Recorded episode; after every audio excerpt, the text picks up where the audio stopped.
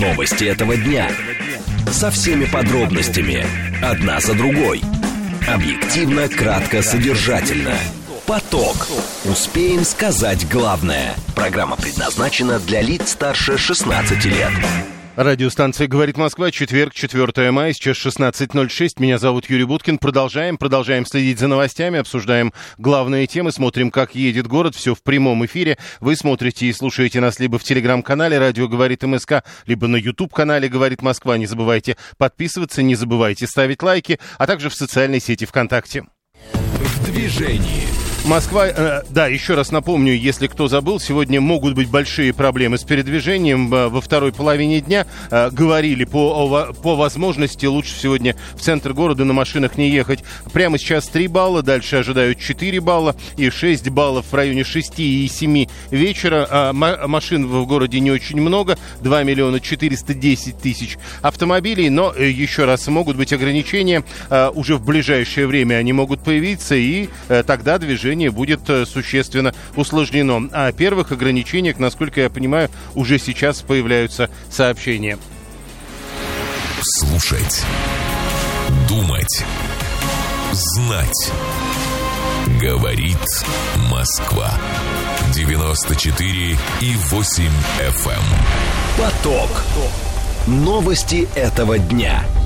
Две темы обсуждаем в ближайшие двадцать минут. Крупные банки начали повышать ставки по ипотеке. Как минимум три игрока рынка ухудшили условия по жилищным кредитам или готовятся это сделать в ближайшее время. Все, уже не время брать ипотеку. Это первая тема. Вторая. С начала года на российский рынок вышли восемь новых зарубежных брендов одежды и товаров для дома. Большинство из них из Турции. Что можно сказать о качестве и ценах у этих брендов? Вторая тема минут через десять. Срочное сообщение, которые в эти минуты появляются. В Госдуму внесли проект об ответственности за нарушение при использовании персональных данных. Премьер Бельгии объявил, что эта страна готовит новый проект, пакет военной помощи Украине. И мэр Нарвы заявляет, что девятого мая, она уверена, в городе этот день пройдет спокойно.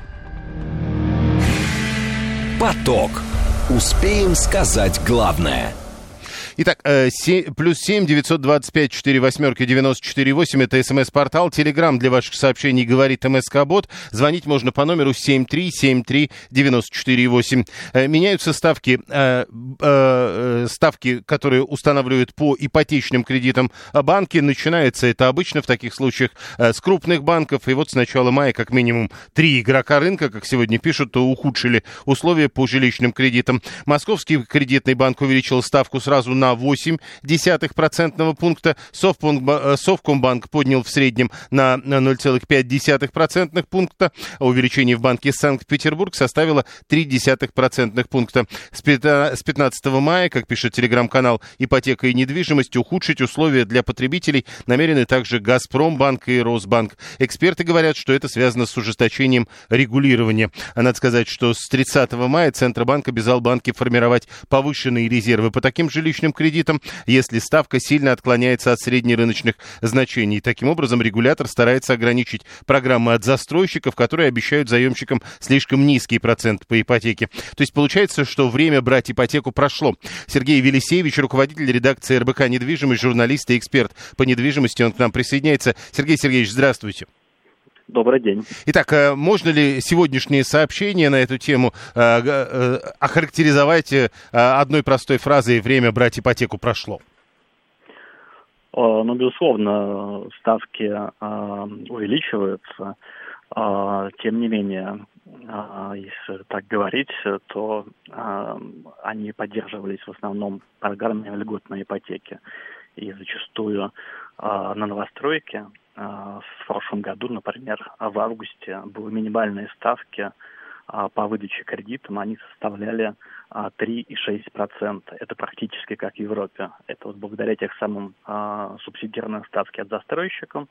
И вся эта борьба ЦБ, направленная с этими субсидированными программами, собственно говоря, привела к восстановлению ставок, ну, к реальным уровням. Тем не менее, если говорить о первом квартале, то льготная программа ставки по ним сейчас составляет семь целых шесть десятых процента, что, в принципе, еще относительно низкие ставки, и возможности по таким льготным программам есть, и брать их сегодня довольно-таки выгодно. Подождите, но все-таки вы можете объяснить, а почему Центробанк вот с такими, как кажется, выгодными для клиентов предложениями так ожесточенно борется? Ну, зачастую это риски существуют для рынка в целом, банковского сектора, в том числе суть этих программ субсидированных, что покупатель просто платит сразу же больше, чем реальная стоимость квартиры. Получается, это плохо для банковского сектора, что стоимость долга выше залога самой квартиры, получается. Да, ставки выгодные, но заемщик все равно переплачивает. Ну, это понятно, что заемщик переплачивает, но вообще вот эта история, требование для банков формировать повышенные резервы, если ставка сильно отклоняется от среднерыночных значений, если мы предполагаем, что из-за этого меняются условия предоставления ипотеки, то тогда каких процентов можно ожидать после тридцатого мая? Аналитики не прогнозируют сильное повышение ставок по ипотеке. Хочу напомнить, что в пятницу прошло очередное заседание ЦБ по ключевой ставке, и она в пятый раз подряд осталась неизменной. Так что, в принципе, если говорить о ставках на готовое жилье, которое составляет одиннадцать-пятнадцать процентов, они, собственно говоря, не меняется, это вторичный рынок. Поэтому, да, идет повышение, это в основном касается больше заставок по новостройкам. Хорошо, тогда еще один вопрос. Ведь до сегодняшнего дня, до последних событий, скажем так, на этом рынке, очень много говорили о так называемом затоваривании, как раз рынка новостроек. Если теперь еще и ипотека подорожает, это что, значит, многие дома будут стоять пустыми? Да, затоваривание, естественно, есть на рынке, и, я думаю, реальный всегда механизм повышения спроса – это снижение цены.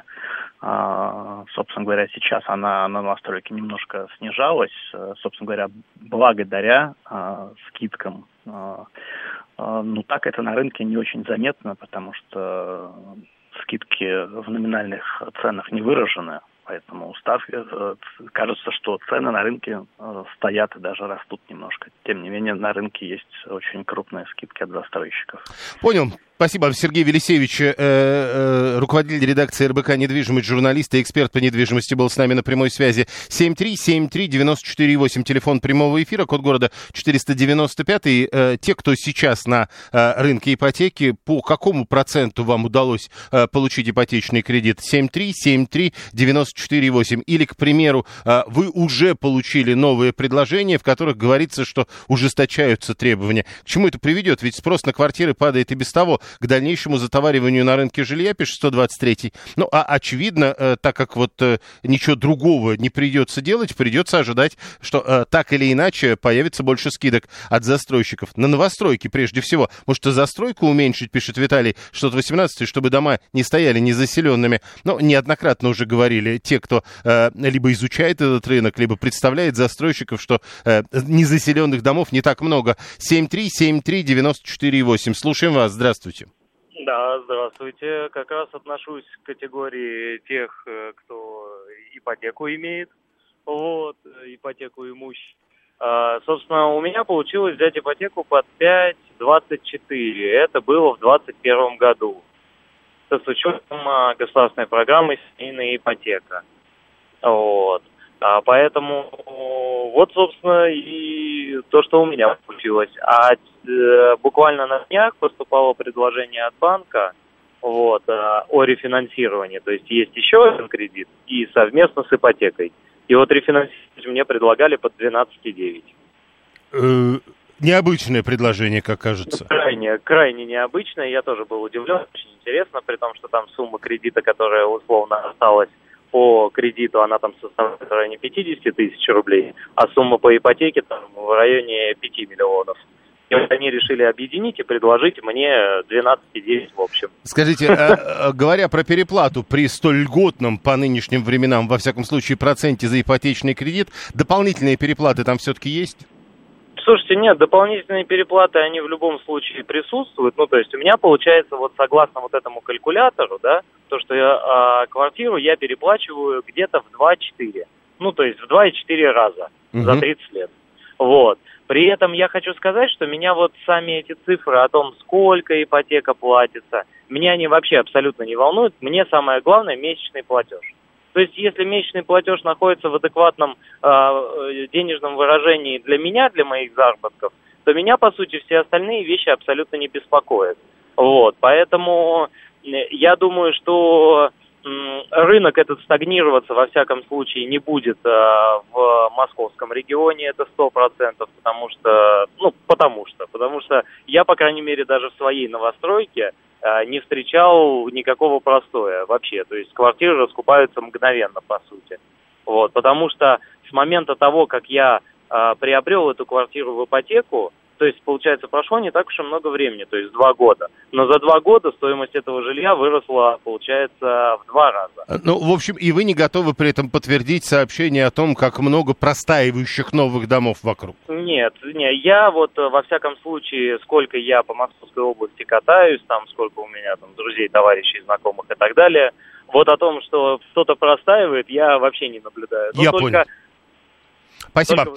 Евгений э, пишет, что взял с господдержкой семейную ипотеку в одну десятую процента. Правда, с удорожанием и стоимости жилья на треть. Переплата на тридцать лет составляет примерно двадцать процентов. Это какая-то суперльготная история. Если вот э, исходить из того, что мы доверяем тому, что вы пишете. восемьсот пятьдесят пятый обращает внимание на слова предыдущего оратора. Ничего, говорит, не волнует, кроме ежемесячного платежа. Такой себе математик получается. Ну и триста тридцать шестой говорит, что в любом случае на все то, что происходит с нашим э, рынком недвижимости, можно увидеть некий китайский сценарий, где много строили, а потом довольно много э, разрушали. семь три, ну, потому что нет востребованности. семь три семь три девяносто четыре восемь. Это телефон прямого эфира, код города четыреста девяносто пять. Присоединяйтесь к нашему обсуждению. Э, э, так э, вы можете это сделать либо по телефону, либо через СМС-портал, либо через Телеграм. А, вот кто-то уже это сделал. Да, слушаем. Здравствуйте. Здравствуйте, Андрей меня зовут. Ну, а что касается, хочу не согласиться с теми, кто пишет по поводу того, что китайский сценарий, все простаивает и а, так далее. Вот сейчас а, мы занимаемся тем, что покупаем квартиры, возможно, там для себя меняем, возможно, что-то сдавать, перепродавать и так далее. Я вам скажу так, что сейчас... А, новых проектов вообще не выходит. То есть новые проекты можно встретить только, допустим, у ПИКа и те, которые они стали строить еще до две тысячи двадцать второго года. Сейчас новых проектов нету. А в старых проектах, чтобы вот это, знаете, уже покрывшиеся пылью новостройки, которые хоть за какие-то деньги готовы отдать, такого нет? А, таких проектов их уже нет. Уже все, что нужно было, уже все, кто хотел, они все приобрели. А, те, кто не успел, а, увы. А, хороший пример, как двадцать третьего февраля двадцать второго года люди готовы были купить абсолютно все. А, то есть вот тогда, вот тогда... Именно то есть, так. Хорошо, тогда последнее, значит, нынешнее повышение ставок по ипотеке, это просто другие проблемы, спроса как не было, так и не будет. Кто знает, но сам факт того, что объектов новых нету, их не выходит, ну, по крайней мере, в московском регионе. Поэтому сейчас люди готовы купить все, что есть. Понятно. Спасибо. Крупные банки начали на этом фоне повышать ставки по ипотеке. Прежде всего речь идет об ипотеке на первичное жилье, жилье на первичном рынке. На это обратил внимание у нас в эфире руководитель редакции РБК недвижимости Сергей Велесевич. Но как бы то ни было, на этом самом первичном рынке как минимум три игрока рынка уже ухудшили условия по жилищным кредитам. Еще как минимум два заявляют о том, что сделают это пятнадцатого мая.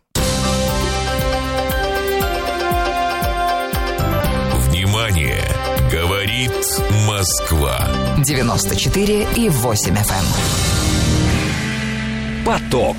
Успеем сказать главное. И опять мы говорим о том, что люди слушают не то, что им говорят, а то, что они хотят услышать. Вот Виталий шестьсот восемнадцатый пишет, возвращаясь к предыдущему разговору, ну-ну, нет новых проектов. Как ни взглянешь на ближайшее Подмосковье, так все, почти все деревни застроены. Вместо участков бабушек или полей э, все новостройки, пишет Виталий. Ну и вот вам как раз говорят о том, что, что бы вам там ни виделось, на самом деле в большинстве случаев все эти новостройки уже реализованы. О каких городах мы говорим, не понимает Алексей шестьсот шестьдесят восемь, есть Москва, есть Воркута. Ну, если Воркута — это Подмосковье, значит, говорим про Воркуту, Алексей.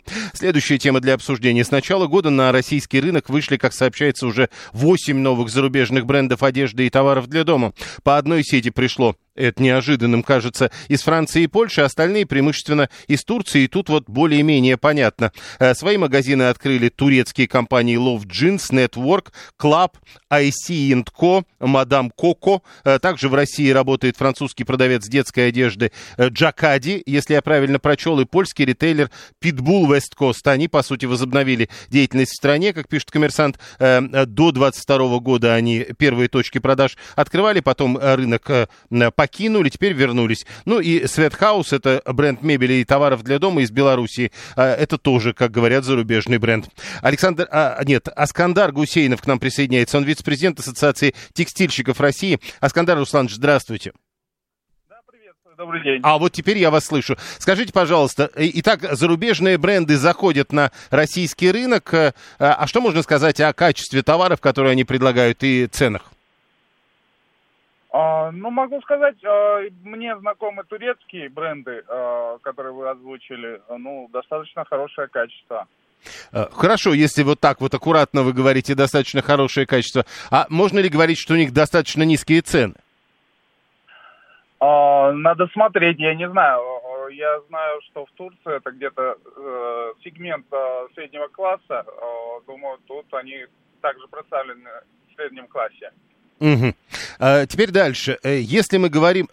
Помните, когда этот процесс начинался, говорилось о том, что это большая возможность для отечественного производителя. Теперь выясняется, что за пределами Российской Федерации так много разных брендов одежды и товаров для дома, что это шанса отечественному производителю особого не дает. Уйдут одни, придут другие. Но в любом случае, как говорится, свято место пусто не бывает. Приходят как бы новые... новые бренды а, из дружественных стран а, вместо тех, которые ушли, но а, в том числе развиваются и местные бренды, увеличивают объемы производства.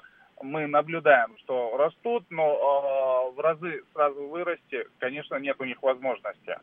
И это означает в данном случае, что отечественный производитель просто не занимает это место, потому что у него нет возможности, и тогда на его место приходят вот эти новые бренды из Турции. Ну, сразу занять место, увеличиться в разы, возможности таковой нет у отечественных производителей. Да, они в любом случае увеличили объемы производства и продаж, но заместить гигантов, которые ушли, они не могут. Следовательно, вместо европейских брендов э, приходят э, другие бренды. И э, эти бренды, в свою очередь, э, поз... они все равно ведь сильнее отечественных, и эти бренды позднее, скорее всего, займут просто все места, которые раньше занимали западные производители, и отечественным э, шанс будет упущен. Ну, вы знаете, сейчас э, есть программы государственные. Вот э, мы вчера встречались в АКИ э, с представителями Ассоциации креативных индустрий. Э, есть э, серьезные программы поддержки отечественных производителей от э, города. Но э, в любом случае охватить всех они не могут. Э, только помогают тем, которые обращаются. Следовательно, я допускаю то, что вы говорите, что эти новые бренды, которые пришли, могут частично заместить российские, но у российских брендов в любом случае есть шанс укрепиться и как бы... увеличить объемы продаж. Ну и последний, наверное, вопрос. Если знаете, скажите, а вот эти бренды, когда они заходят на российский рынок, им дают какие-то льготные условия или они работают по стандартным правилам? Я думаю, они работают по стандарту, потому что какие-то льготные условия Не знаю, вот от торгового центра надо спрашивать, но я не думаю, что это бренды такого серьезного уровня, чтобы им предоставляли место. Вот как для якорных брендов, которым, какими были Zara и так далее, что какие-то льготные условия вряд ли. Спасибо. Искандер Гусейнов, вице-президент Ассоциации текстильщиков России, был с нами на прямой связи. семь три семь три девять четыре восемь, телефон прямого эфира. Вот у нас есть уже одно сообщение от Григория восемьсот пятьдесят девятого, который говорит: а я все время в Турции одежду покупаю, меня все устраивает. То, что я видел в качестве турецкой одежды, мне казалось, что для этого уровня одежды это довольно высокие цены.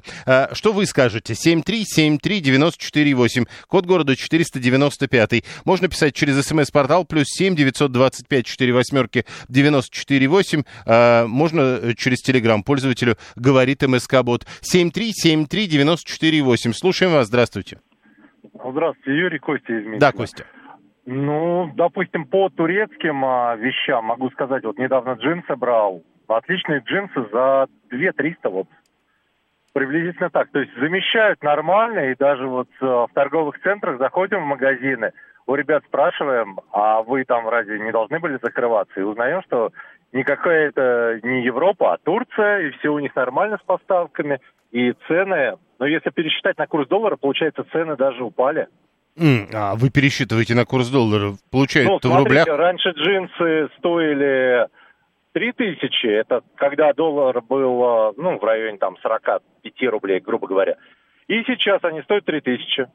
То есть ничего не поменялось. Ничего не поменялось, но и не упали. семь три семь три девять четыре восемь, телефон прямого эфира, код города четыреста девяносто пять. Виталий, кстати, нам рассказывает, что сходил в этот самый Светхаус, в белорусскую Икею, как ее некоторые называют. Да, оригинальный, говорит, далеко, хотя вещи могут быть даже с тех же фабрик. Ну, я теперь во всех магазинах вижу тот же табурет, по который, который типа лестницы, да, э, который там стоил что-то около тысячи рублей или чуть больше. Теперь во всех магазинах его можно купить, но стоит при этом он около двух тысяч рублей или более полутора тысяч точно. А пятьсот тридцать один говорит: не понимаю, почему наши-то не смогли? Же раз в пятьдесят лет такая возможность бывает. А как вы можете смочь это все? Вот как вы себе представляете это? Итак, у вас сегодня возможность, грубо говоря, там, э, ну...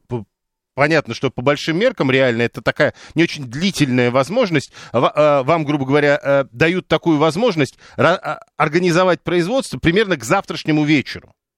Что другие-то уже, они и организовали, у них все это есть, вот, к примеру, у турецких производителей. восемьсот двадцать четыре говорит: а я себе евробрендов на ближайшие десять лет закупил, то есть для меня этой проблемы нет. Э, странно, что недружеская страна Польша бизнесом занимается, пишет двести восемьдесят пятый. Так это не страна, а занимается, это граждане Польши, видимо, э, за, занимаются. Э, турки, э, уверяет Григорий, того же Лагерфельда шьют лучше, чем французы.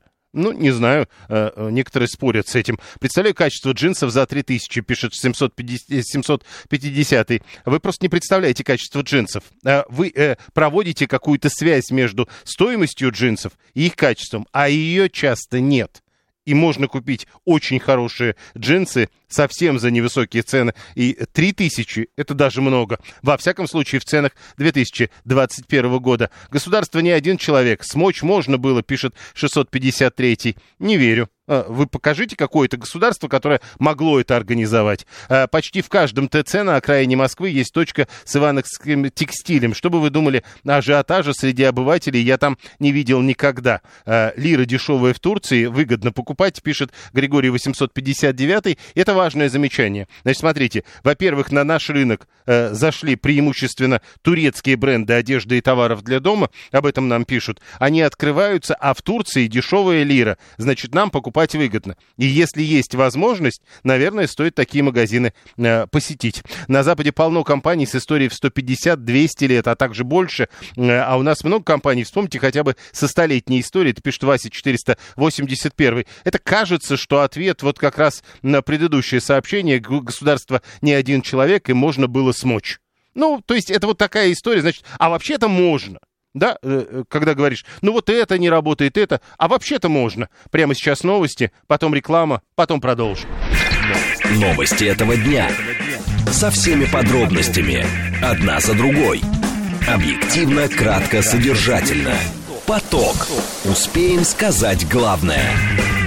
Радиостанция «Говорит Москва», четверг, четвёртого мая, сейчас шестнадцать тридцать шесть. Меня зовут Юрий Будкин. Мы продолжаем. Следим за лентами новостей, обсуждаем главные темы этого дня, смотрим за московскими пробками. И, кстати, еще раз напоминаю, сегодня перекрытие, массовые перекрытия с семнадцати тридцати на улицах Тверская, Петровка, Охотный ряд, Солянка, Маховая, Кадашовская, Устинская и Кремлевская набережные. В двадцать два тридцать будут перекрыты также Большая Садовая, Новый Арбат, Большой Каменный мост, Старая Брестская, Новый Арбат и Волгоградский проспект. Соответственно, какие-то перекрытия могут быть, видимо, на Волгоградке и э, в эти минуты. Имейте это в виду. В целом, нам все-таки обещают небольшие пробки, но еще раз, это теоретическая история, судя по всему, которая вряд ли учитывает вот эти конкретные перекрытия. Прямо сейчас три балла по Яндексу, четыре балла э, в три часа, э, четыре балла в четыре часа и только шестибалльные пробки в районе шести и семи часов. Слушать, думать, знать. Говорит Москва. девяносто четыре и восемь эф эм. Поток. Новости этого дня. Две темы обсуждаем в ближайшие двадцать минут. В России предложили запретить сетям фастфуда проводить акции для клиентов. Ну вот это, знаете, скидки, купишь одно, второе бесплатно. А, ну, действительно ли фастфуд нездоровая еда? Первая тема, а вторая тема, которую будем обсуждать, это проблемы с навигацией в пределах Садового кольца, которые зафиксированы в эти дни в Москве. Телеграм-канал «База», например, сообщает, что на время подготовки к параду собираются активировать смену локации джи пи эс. Смена локации — это то, с чем мы сталкивались в прежние годы в районе Кремля. Теперь говорят, что это будет в пределах Садового кольца. Получается, что, во всяком случае, на какое-то время даже не нужно рассчитывать на навигацию в пределах Садового. Как с этим жить? Об этом поговорим минут через десять. Поток. Успеем сказать главное. Срочные сообщения, которые в эти минуты появляются. Во-первых, фильм «Вызов» взял три миллиона, не в рублях, а в зрителях. Этот фильм посмотрели уже более трех миллионов зрителей. Во-вторых, официальный курс валют установлен Центробанком на пятницу. Для доллара это семьдесят восемь рублей шестьдесят одна копейка, для юаня одиннадцать рублей тридцать пять копеек, для евро ровно восемьдесят семь рублей. И еще, во второй декаде, это новости от синоптиков. Воздух а, в Москве во второй декаде мая будет прогреваться до пятнадцати-двадцати градусов тепла. РИА Новости пишет об этом, ссылаясь на Центр погоды ФОБОС. А, а, темпера... Аномально холодные выходные, температурный фон а, с трудом, но вернется в свое климатическое русло. Значит, получается, что а, это был а, на прошлых выходных а, аномально холодный фон или на... ближайших. Не знаю. Первая тема. В России предложили запретить сетям фастфуда проводить для клиентов акции. Антон Орлов, директор Института исследования проблем современной политики, считает, что скидки и акции провоцируют потребителей чаще есть нездоровую еду. Он написал на имя руководителя Роспотребнадзора письмо, его сегодня цитируют, и говорит: отечественные и зарубежные медицинские специалисты не раз отмечали, что регулярное потребление продукции заведений быстрого питания, которое обладает повышенным содержанием сахара, соли, жиров, способна наносить значительный вред здоровью, особенно несовершеннолетним. А сети фастфуда заинтересованы в повышении продаж и используют всякие акционные всевозможные механизмы. Это, говорит, и надо запретить. Врач-диетолог, кандидат медицинских наук Ольга Григорьян к нам присоединяется. Ольга Николаевна, здравствуйте. Здравствуйте. Что вы думаете по поводу ограничений для фастфуда? Их надо вводить? Да, я абсолютно процент, стопроцентно поддерживаю это и как специалист, и вообще как женщина, у которой большая семья, и есть дети, подростки, и молодежь, которая когда-то любила фастфуд.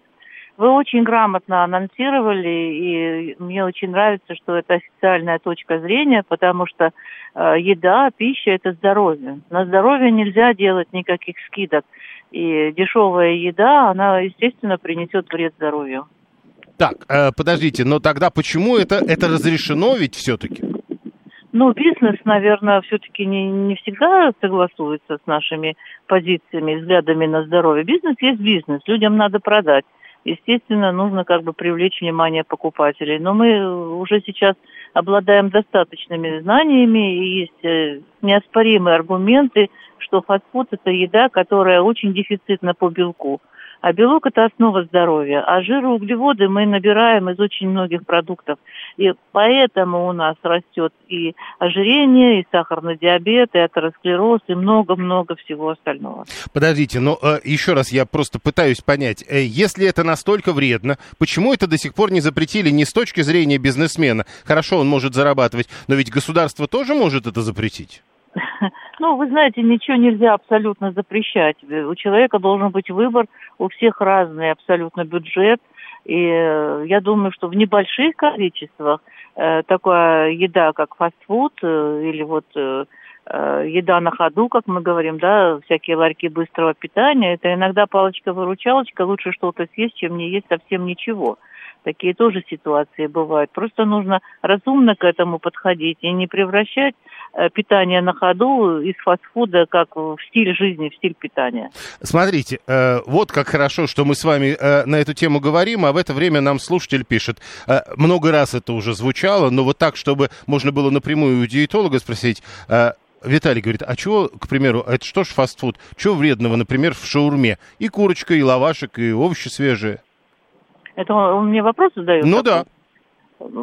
Понимаете, вот как, как я вам сказала, эпизодически шаурму, конечно, можно принимать, и пусть это будет э, как бы в удовольствие человеку. Но, во-первых, курочка это довольно жирная, там часть, там обычно очень много кожи, э, и в сочетании с хлебом, если там есть овощи жареные, но все равно это по большому как бы так счету, это будет э, преимущественно жирная еда.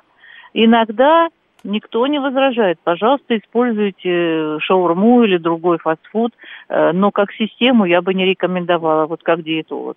То есть, когда другой слушатель пишет, шаурма – это сбалансированный вид еды, вы как диетолог говорите, это не так? Да, сбалансированно – это соотношение по отношению к белку. Нужно взять эту порцию, посчитать, сколько там белка, жира, углеводов. Белка должно быть больше, чем жира. Угу. В целом за, за сутки мы должны получать белка один грамм на килограмм нормального веса. Если мы будем все время питаться шаурмой, мы получим больше гораздо жира.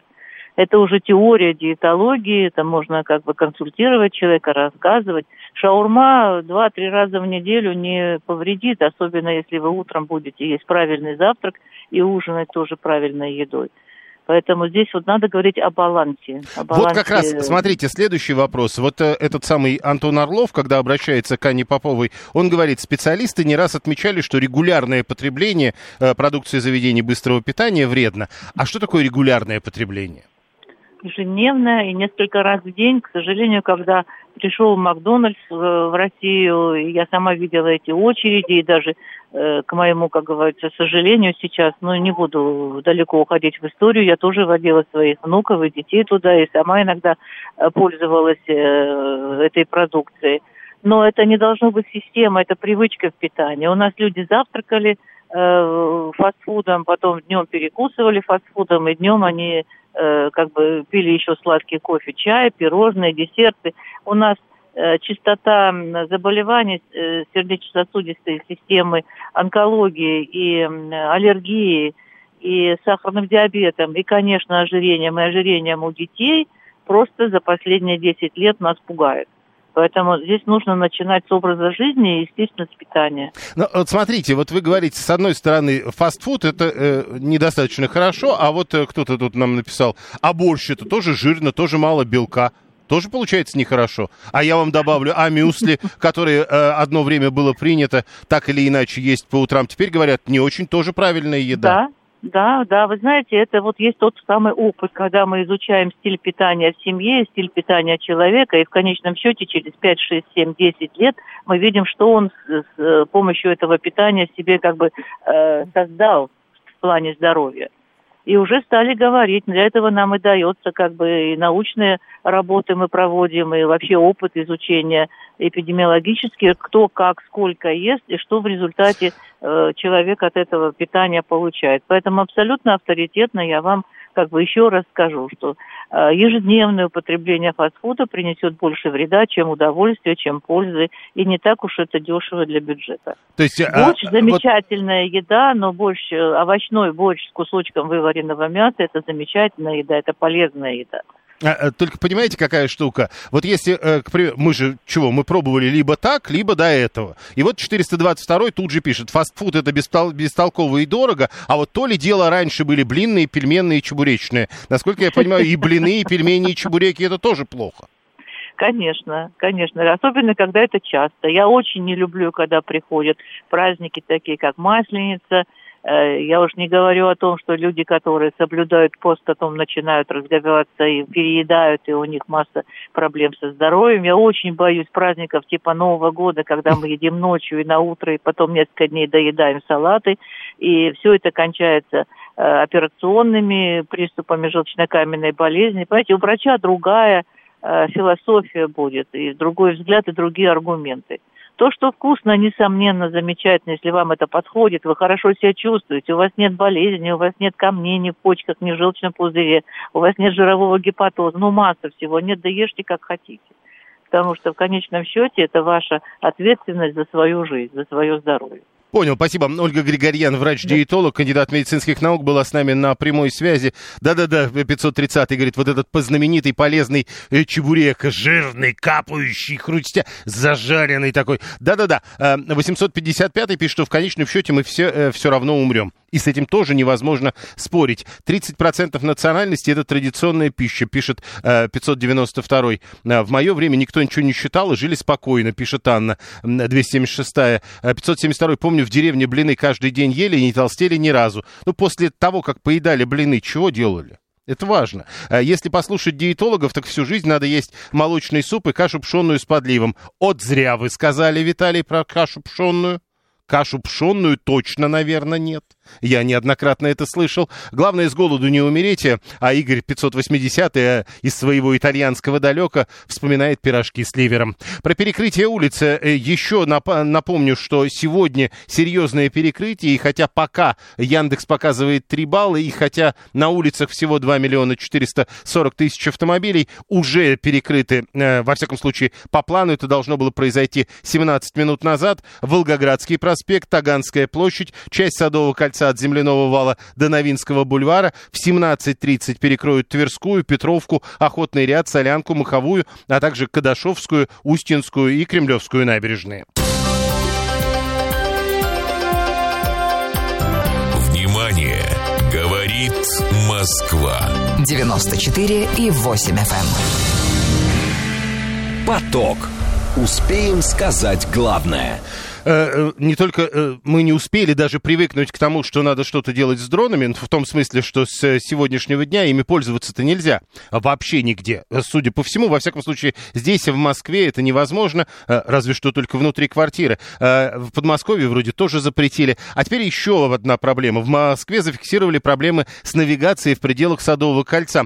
Телеграм-канал «База», например, пишет, что на время подготовки к параду будет активирована смена локации джи пи эс, значит, навигатор будут неверно определять геопозицию пользователей. База пишет, что навигацию глушили и раньше, но прежде это случалось только рядом с Кремлем.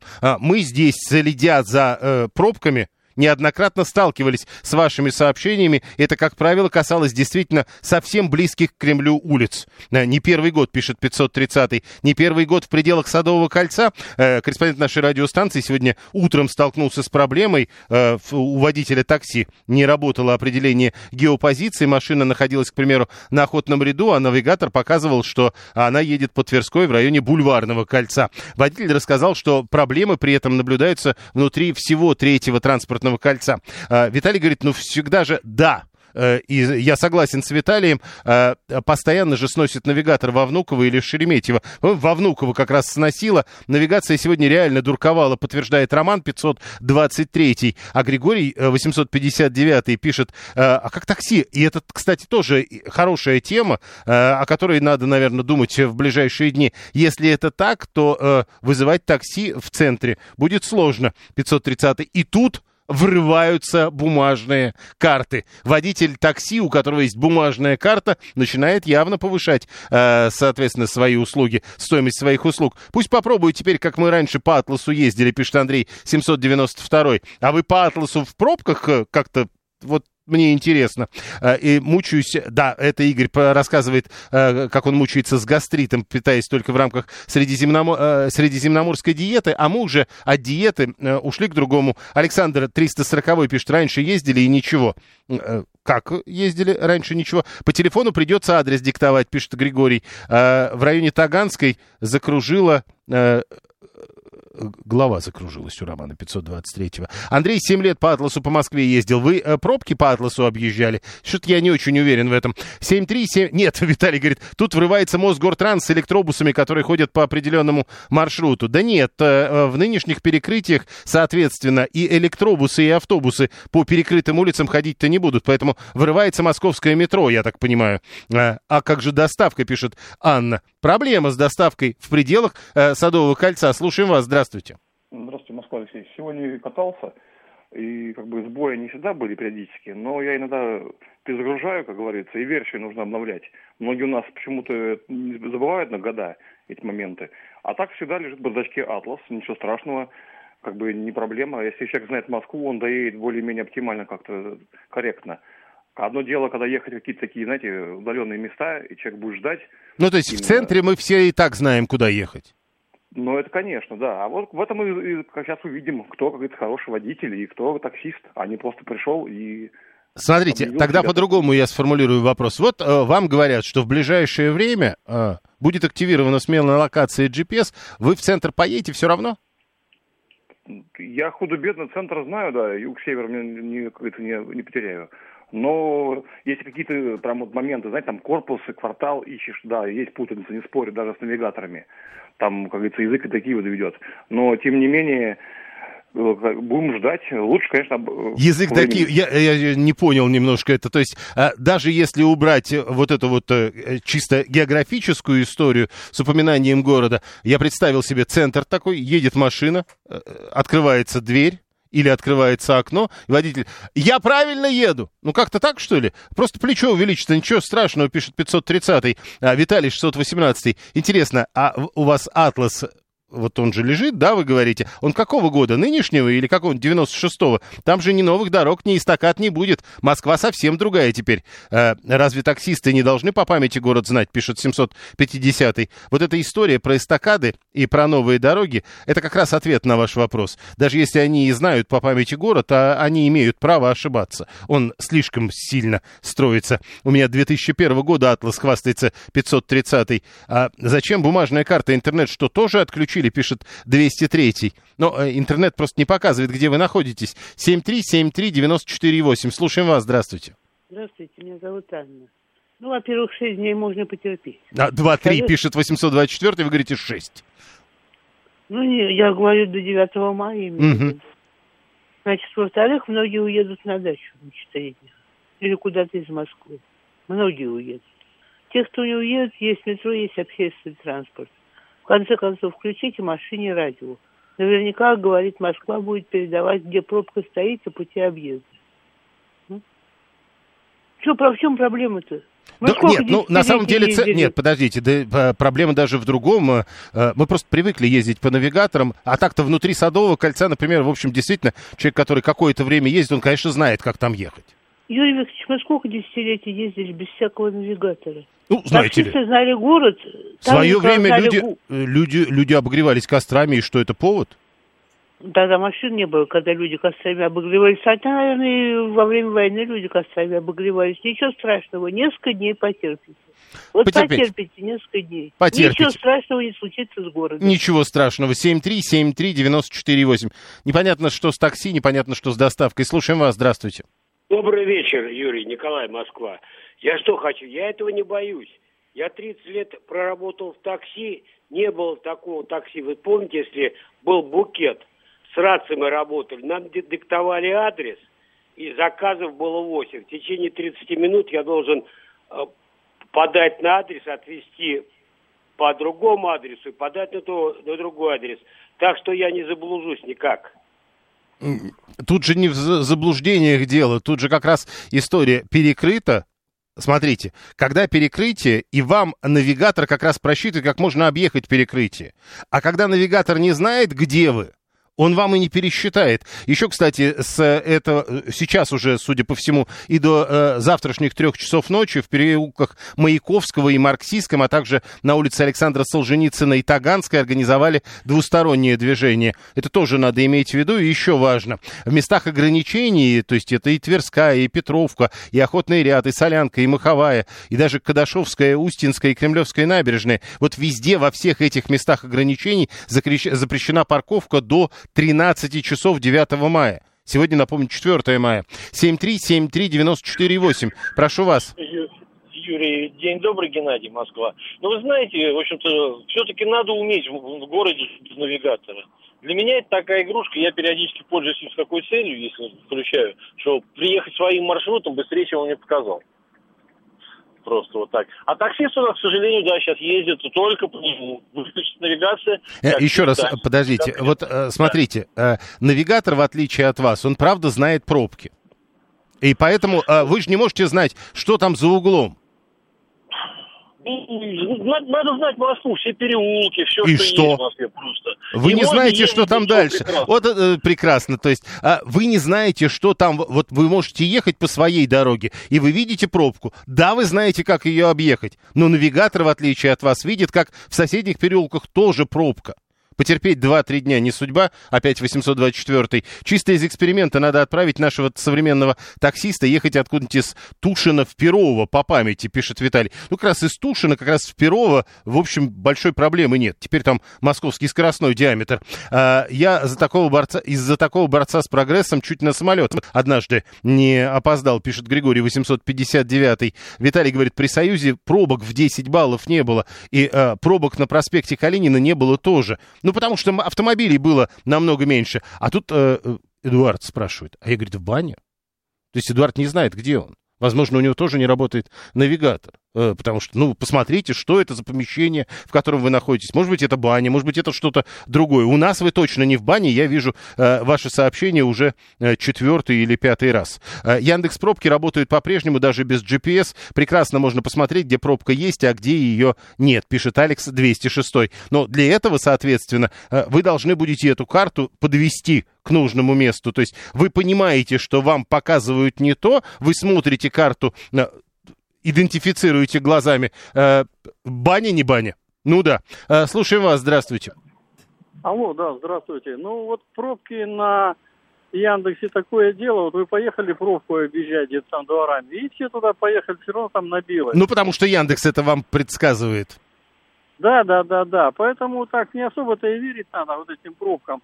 А вот то, что на Яндексе есть, например, вообще, ну, без навигации, вот этого вполне достаточно примерно ориентироваться. Тот, кто Москву хорошо знает, давно ездит, ну, проблем, я думаю, не будет много. Конечно, если вы поехали куда-то в Марьино, и вам там нужен какой-то переулок, как-то половчей туда приехать, это да. А так, в общем-то... По центру это не так и надо. Я понял. семь три. Еще раз, перекрытие в Москве. Сегодня серьезное перекрытие. Наверное, даже напомню еще раз.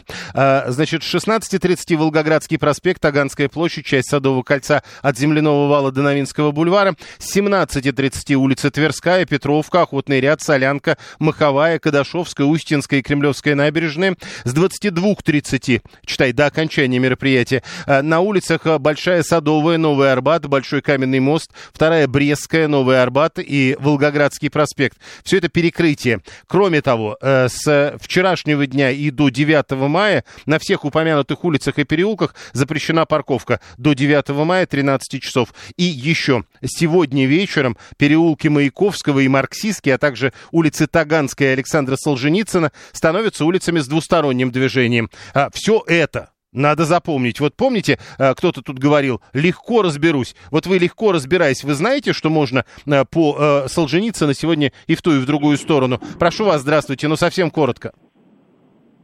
Алло, здравствуйте, Магомед, Москва. Помимо джи пи эс еще есть на телефонах такая функция, как а джи пи эс. Она примерно показывает по вешалцу метров десять-двадцать. Я думаю, это будет помощь водителю. А, а так как работает это автоматически, то далеко вас, собственно, не перенесут. До навигаторов диспетчеры в рацию сто пятьдесят заказов отдавали, а теперь тысяча пятьсот. Вот какая разница. Далее новости.